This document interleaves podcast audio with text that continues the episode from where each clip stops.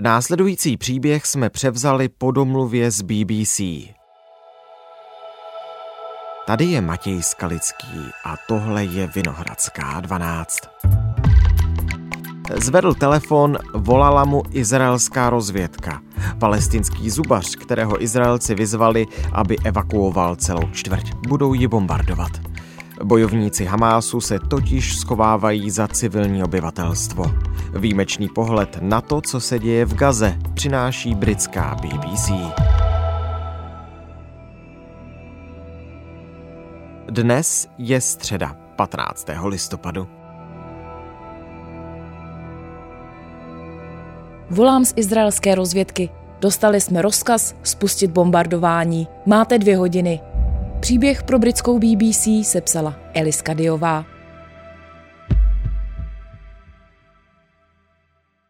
Byl čtvrtek 19. října kolem půl sedmé ráno. Izrael bombardoval pásmo Gazy už 12 dní v kuse.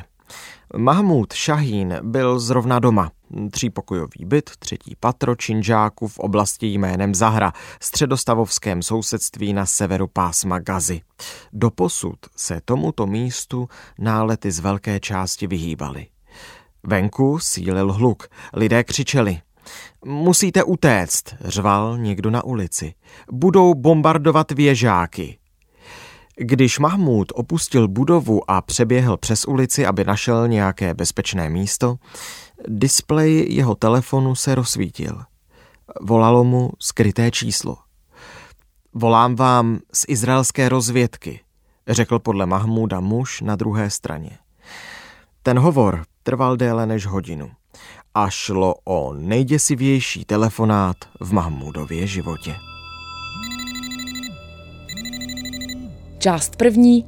Budeme bombardovat tři věžáky.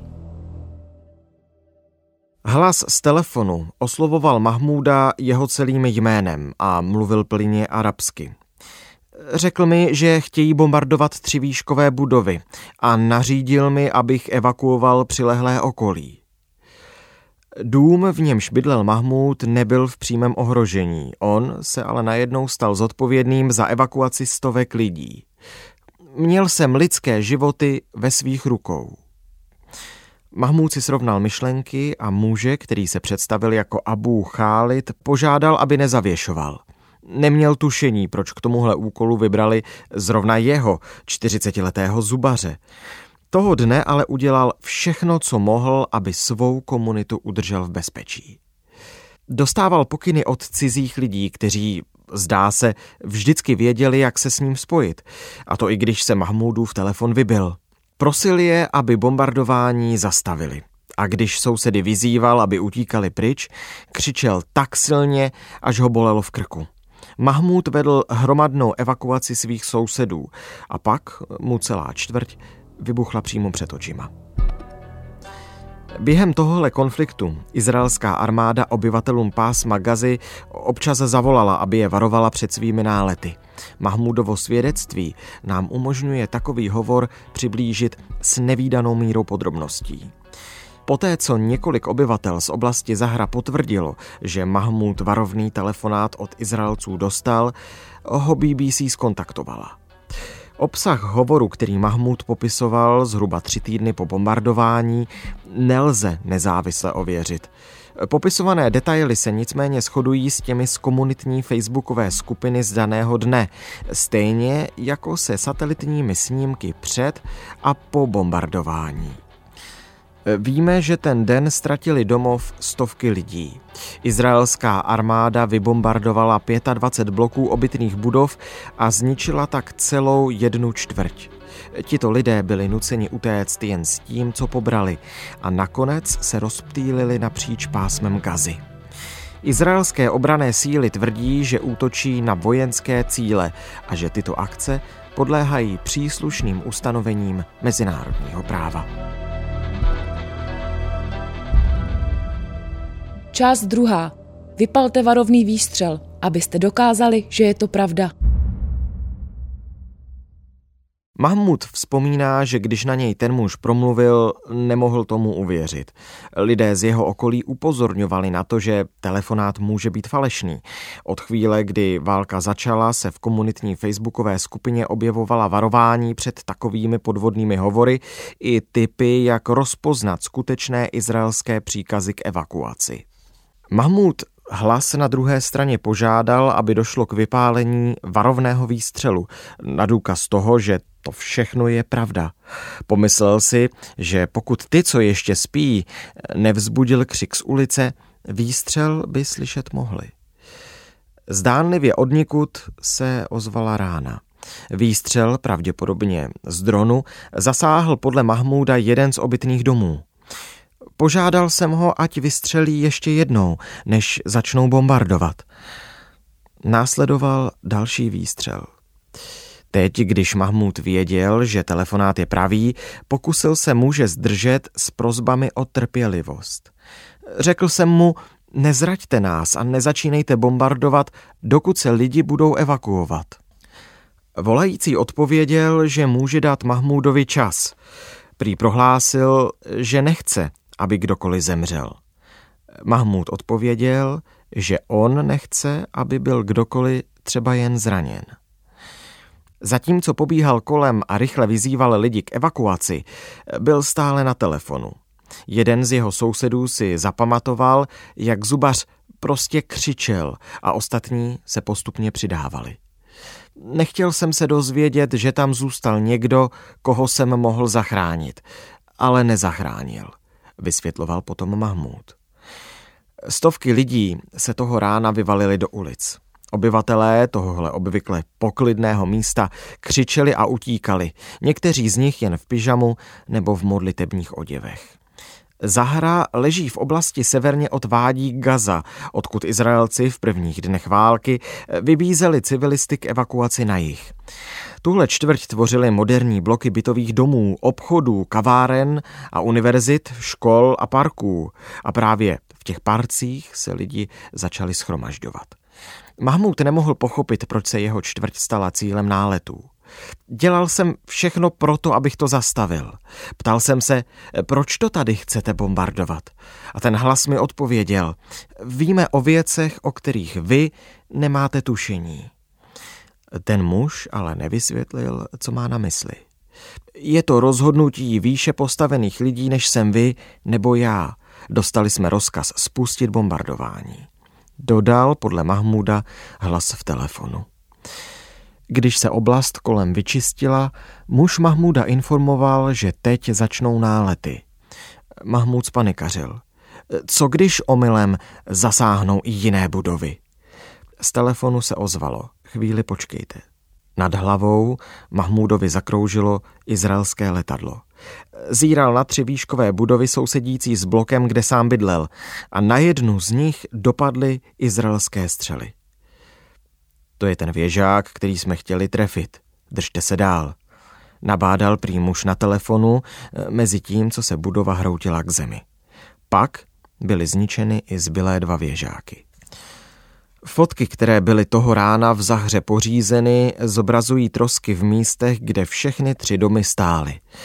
Na videích jsou pak zachyceni lidé, kteří se v šoku motají kolem následků izraelských náletů. V příspěvku v komunitní facebookové skupině, který byl publikován v 8 hodin a 28 minut, je napsáno, že tři výškové budovy byly kompletně zničeny.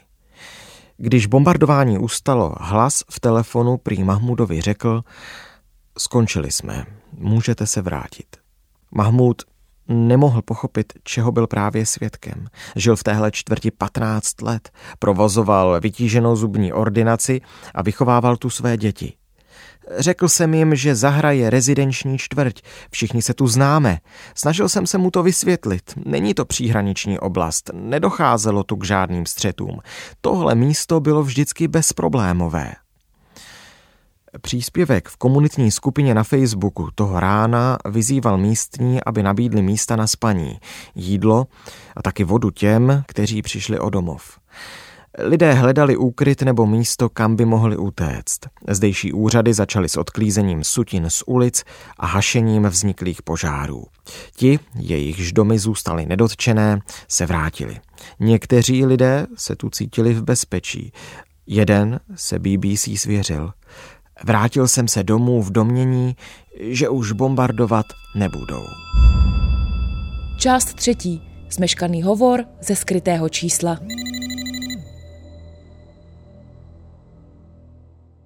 Později toho dne Mahmud ve svém bytě právě dokončil noční modlitbu Išá, když si všiml zmeškaného hovoru ze skrytého čísla. Srdce se mu zastavilo.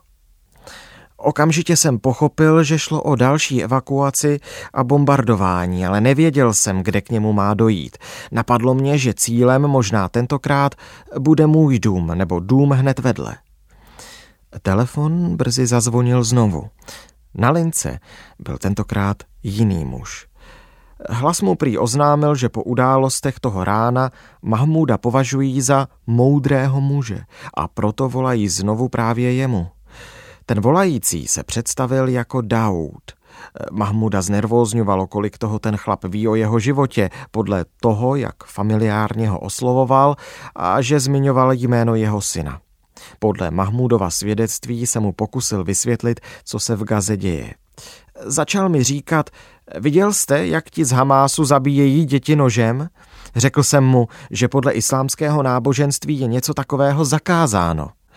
Mahmud hlas v telefonu odrazoval od kolektivního trestu, předem prý ale věděl, že je to beznadějné. Té noci mělo dojít k dalšímu bombardování a Mahmud bude muset své sousedy znovu vyzývat k evakuaci. Nejprve mu bylo řečeno, že cílem střel budou dva domy hned vedle těch, které byly zničeny to ráno, a také druhý blok výškových budov. Ten muž mi řekl, chceme, abyste lidi informoval, že mají oblast opustit. Já jsem mu odpověděl, musíte mi dát čas. Zubář se dal do práce. Evakuovali jsme všechny lidi, i třetí blok věžáků, protože to bylo velmi blízko toho druhého. Popisoval pro BBC. V té chvíli většina čtvrti Zahra tonula ve tmě. Místní tvrdili, že jim vypadl prout a když vybíhali do ulic, svítili si mobilními telefony a baterkami. Někteří měli čas popadnout dopředu zabalené tašky s oblečením, vodou, mobily a lékárničkami, když své domovy opouštěli. Byla to čirá hrůza, svěřil se BBC jeden z obyvatel Abdullah Chábit. Nevěděli jsme kam jít, prostě jsme jen vyběhli ven, bez ničeho. Další člověk v zaslané zprávě přes WhatsApp na události toho dne vzpomínal takto. Nevěděl jsem, co se děje, prostě se evakuovalo. Zaměřil jsem se jen na to, abych se s rodinou dostal do bezpečí. Mahmud pokračoval ve snaze získat tolik času, kolik bude moct. Dál si volal s mužem, který si říkal Daud, dokud nebyli všichni s naprostou jistotou pryč nebo se nedostali ke svým autům, kterými chtěli odjet.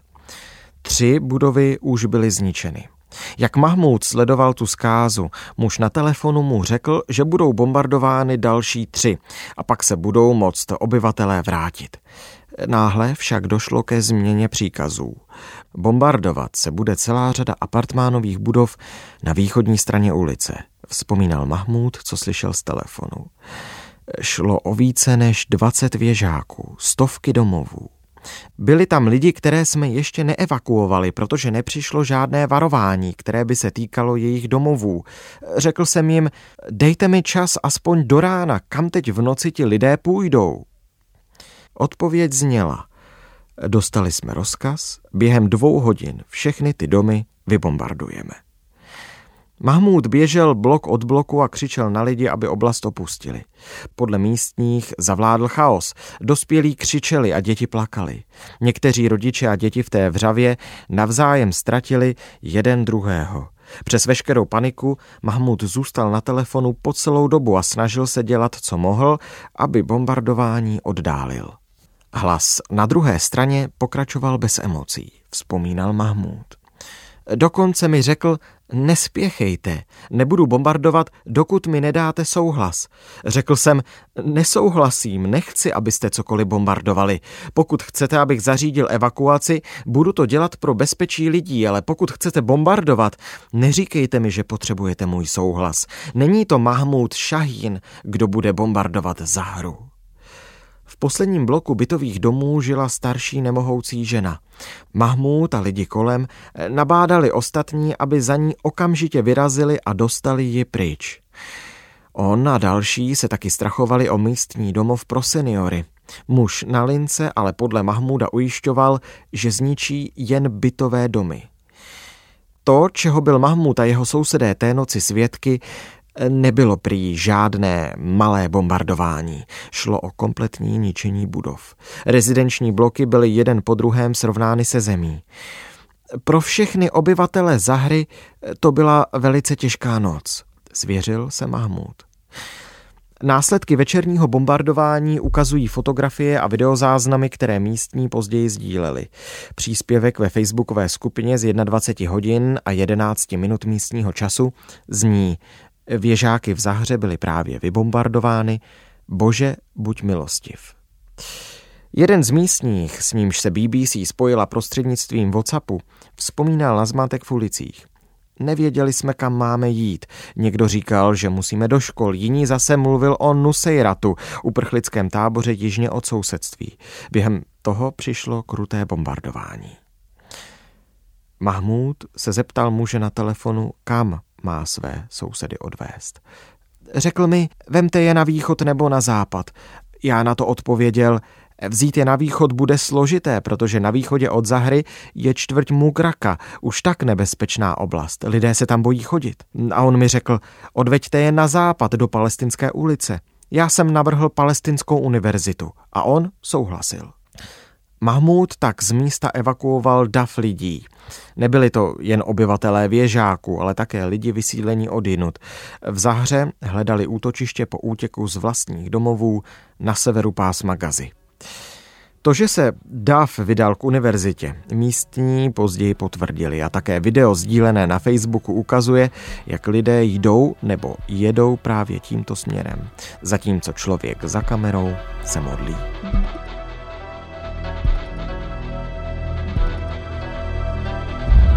Část čtvrtá. Mahmud zavěsil, zazvonil ale sousedův telefon. Ve strachu a zadunění explozí vyčkávali podle Mahmúda lidé na univerzitě. Vyděšení psy se snažili vmáčknout na zem mezi ženy a děti. V jednu chvíli se prý Mahmúda hlas v telefonu zeptal, kolik baterky mu ještě zbývá. Měl 15%. Hlas mu řekl, ať si ji pošetří a zavěsí. Prý se mu ozve znovu. Následovalo několik dalších hovorů. Zavolali, aby mi řekli, teď budeme bombardovat další budovu, teď zase další. Říkali, že budou volat, dokud neskončí. V jednu chvíli zazvonil mobil jeho souseda a hlas volajícího se ptal po Mahmúdu Šahínovi. Po celý den nebyl Mahmud se svou manželkou a pěti dětmi. Za prvé byl zaneprázdněný s organizováním evakuace a za druhé se obával, že by z něj kontakt s izraelskou rozvědkou mohl udělat terč. Na univerzitě zkontroloval, že jsou v pořádku a znovu se od nich vzdálil. Obyvatelé Zahry probděli noc. Obraceli se na Mahmúda a chtěli znát novinky. Ptali se, hej doktore, zavolali už? Můžeme se vrátit zpátky? Řekli vám, kde ještě udeří? Rozednilo se. Příspěvek na Facebooku z 8 hodin a 53 minut místního času oznamoval, bombardování pořád pokračuje. Sdílená videa z té noci zachytila oranžové záblesky na noční obloze. Jiné záběry, pořízené ráno, ukazovaly oblaka šedého kouře, jak se spolu se sluncem zvedají nad město. Mahmud a muž, který si říkal Daud, zůstávali v kontaktu, dokud ulice nestichly. Pak najednou hovory ustaly. Obyvatelé Zahry nedostali už žádné další instrukce. Neřekli nám, jestli se máme vrátit zpátky domů, evakuovat nebo opustit celou oblast. Lidé tak čekali až dopoledne a pak se začali přesouvat, vyprávěl Mahmud. V následujících hodinách a dnech se komunita lidí ze Zahry, jako mnoho jiných v pásmu Gazy, rozpadla. Ani pro lidi, jejichž domovy ještě stály, tu nezůstaly žádné služby, byla zničena kanalizace, nezůstala tu žádná pekárna, obchod, ani přístup k vodě nebo elektřině, vysvětloval Mahmud. Jeho dům zničen nebyl, ačkoliv k nějakému poškození přeci jen došlo. Čtvrť, ve které přes 15 let budoval svou zubařskou praxi a stal se pilířem místní komunity, je teď pryč. Nic pro něj v záhře nezůstalo. Odvedl svou rodinu do jiné oblasti v pásmu Gazy, kde teď zůstává u svých přátel, v domě, který je plný lidí. O svém domově ani o ordinaci teď nepřemýšlím, jen se modlím, abych se zachránil a zůstal naživu, popsal Mahmud. Materiální věci nejsou důležité, můžete zemřít každou vteřinu. Na nic jiného teď nemyslíme. Jak známo, Izrael varuje obyvatele pásma Gazy před bombardováním pomocí telefonátů, rozesíláním zpráv a schazováním letáků. V některých případech ale civilisté tvrdí, že předem informováni nebyli. Izraelské obrané síly sdělili BBC, že, cituji, součástí mise, jejímž výsledkem má být zničení teroristické organizace Hamas, je ostřelování vojenských cílů napříč pásmem Gazy. Konec citátu. Údery na vojenské cíle podle nich podléhají, znovu cituji, příslušným ustanovením mezinárodního práva, včetně přijetí možných opatření ke zmírnění počtu civilních obětí. Hamas pokračuje v útocích na Izrael. Hnutí se záměrně začlenilo do civilní infrastruktury a působí v celém pásmu Gazy. Izraelské obrané síly jsou odhodlané ukončit toto útočení a proto udeří na Hamas, kdekoliv to bude nezbytné. Tady citace končí. Hamásem řízené ministerstvo zdravotnictví v Gaze tvrdí, že od začátku války bylo Izraelem zabito přes 10 tisíc lidí. Více než třetina prý byly děti. Izraelské odvetné údery v Gaze jsou reakcí na řádění ozbrojenců Hamásu v Izraeli 7. října. Tehdy zavraždili 14 lidí, včetně mnoha žen a dětí, a stovky dalších odvlekli jako rukojmí. Díky Mahmudově úsilí zřejmě nikdo z jeho sousedů nezemřel.